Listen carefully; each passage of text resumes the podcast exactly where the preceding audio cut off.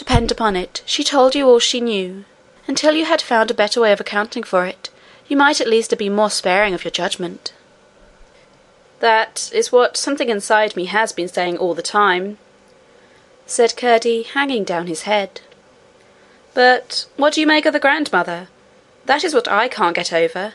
To take me up to an old garret, and try to persuade me against the sight of my own eyes that it was a beautiful room, with blue walls and silver stars, and no end of things in it, when there was nothing there but an old tub and a withered apple and a heap of straw and a sunbeam.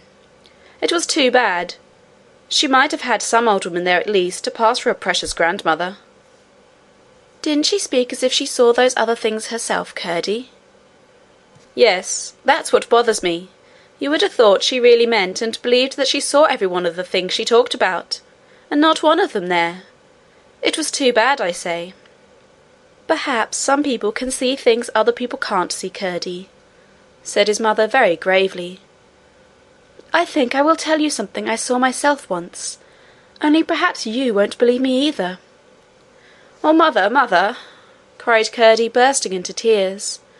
'I don't deserve that, surely.' But what I am going to tell you is very strange,' persisted his mother. And if having heard it you were to say I must have been dreaming, I don't know that I should have any right to be vexed with you, though I know at least that I was not asleep. Do tell me, mother. Perhaps it will help me to think better of the princess." "That's why I am tempted to tell you,' replied his mother. "But first I may as well mention that, according to old whispers, there is something more than common about the king's family, and the queen was of the same blood, for they were cousins of some degree. There were strange stories told concerning them, all good stories, but strange, very strange. What they were I cannot tell, for I only remember the faces of my grandmother and my mother as they talked together about them. There was wonder and awe, not fear, in their eyes, and they whispered and never spoke aloud. But what I saw myself was this. Your father was going to work in the mine one night, and I had been down with his supper. It was soon after we were married, and not very long before you were born. He came with me to the mouth of the mine, and left me to go home alone, for I knew the way almost as well as the floor of our own cottage.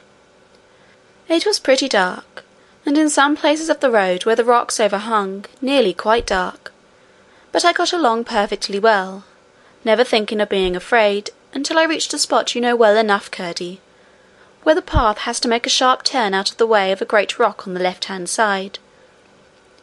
When I got there I was suddenly surrounded by half a dozen of the cobs, the first I had ever seen, although I had heard tell of them often enough. One of them blocked up the path, and so they all began tormenting and teasing me in a way it makes me shudder to think of even now. If only I had been with you, cried father and son in a breath.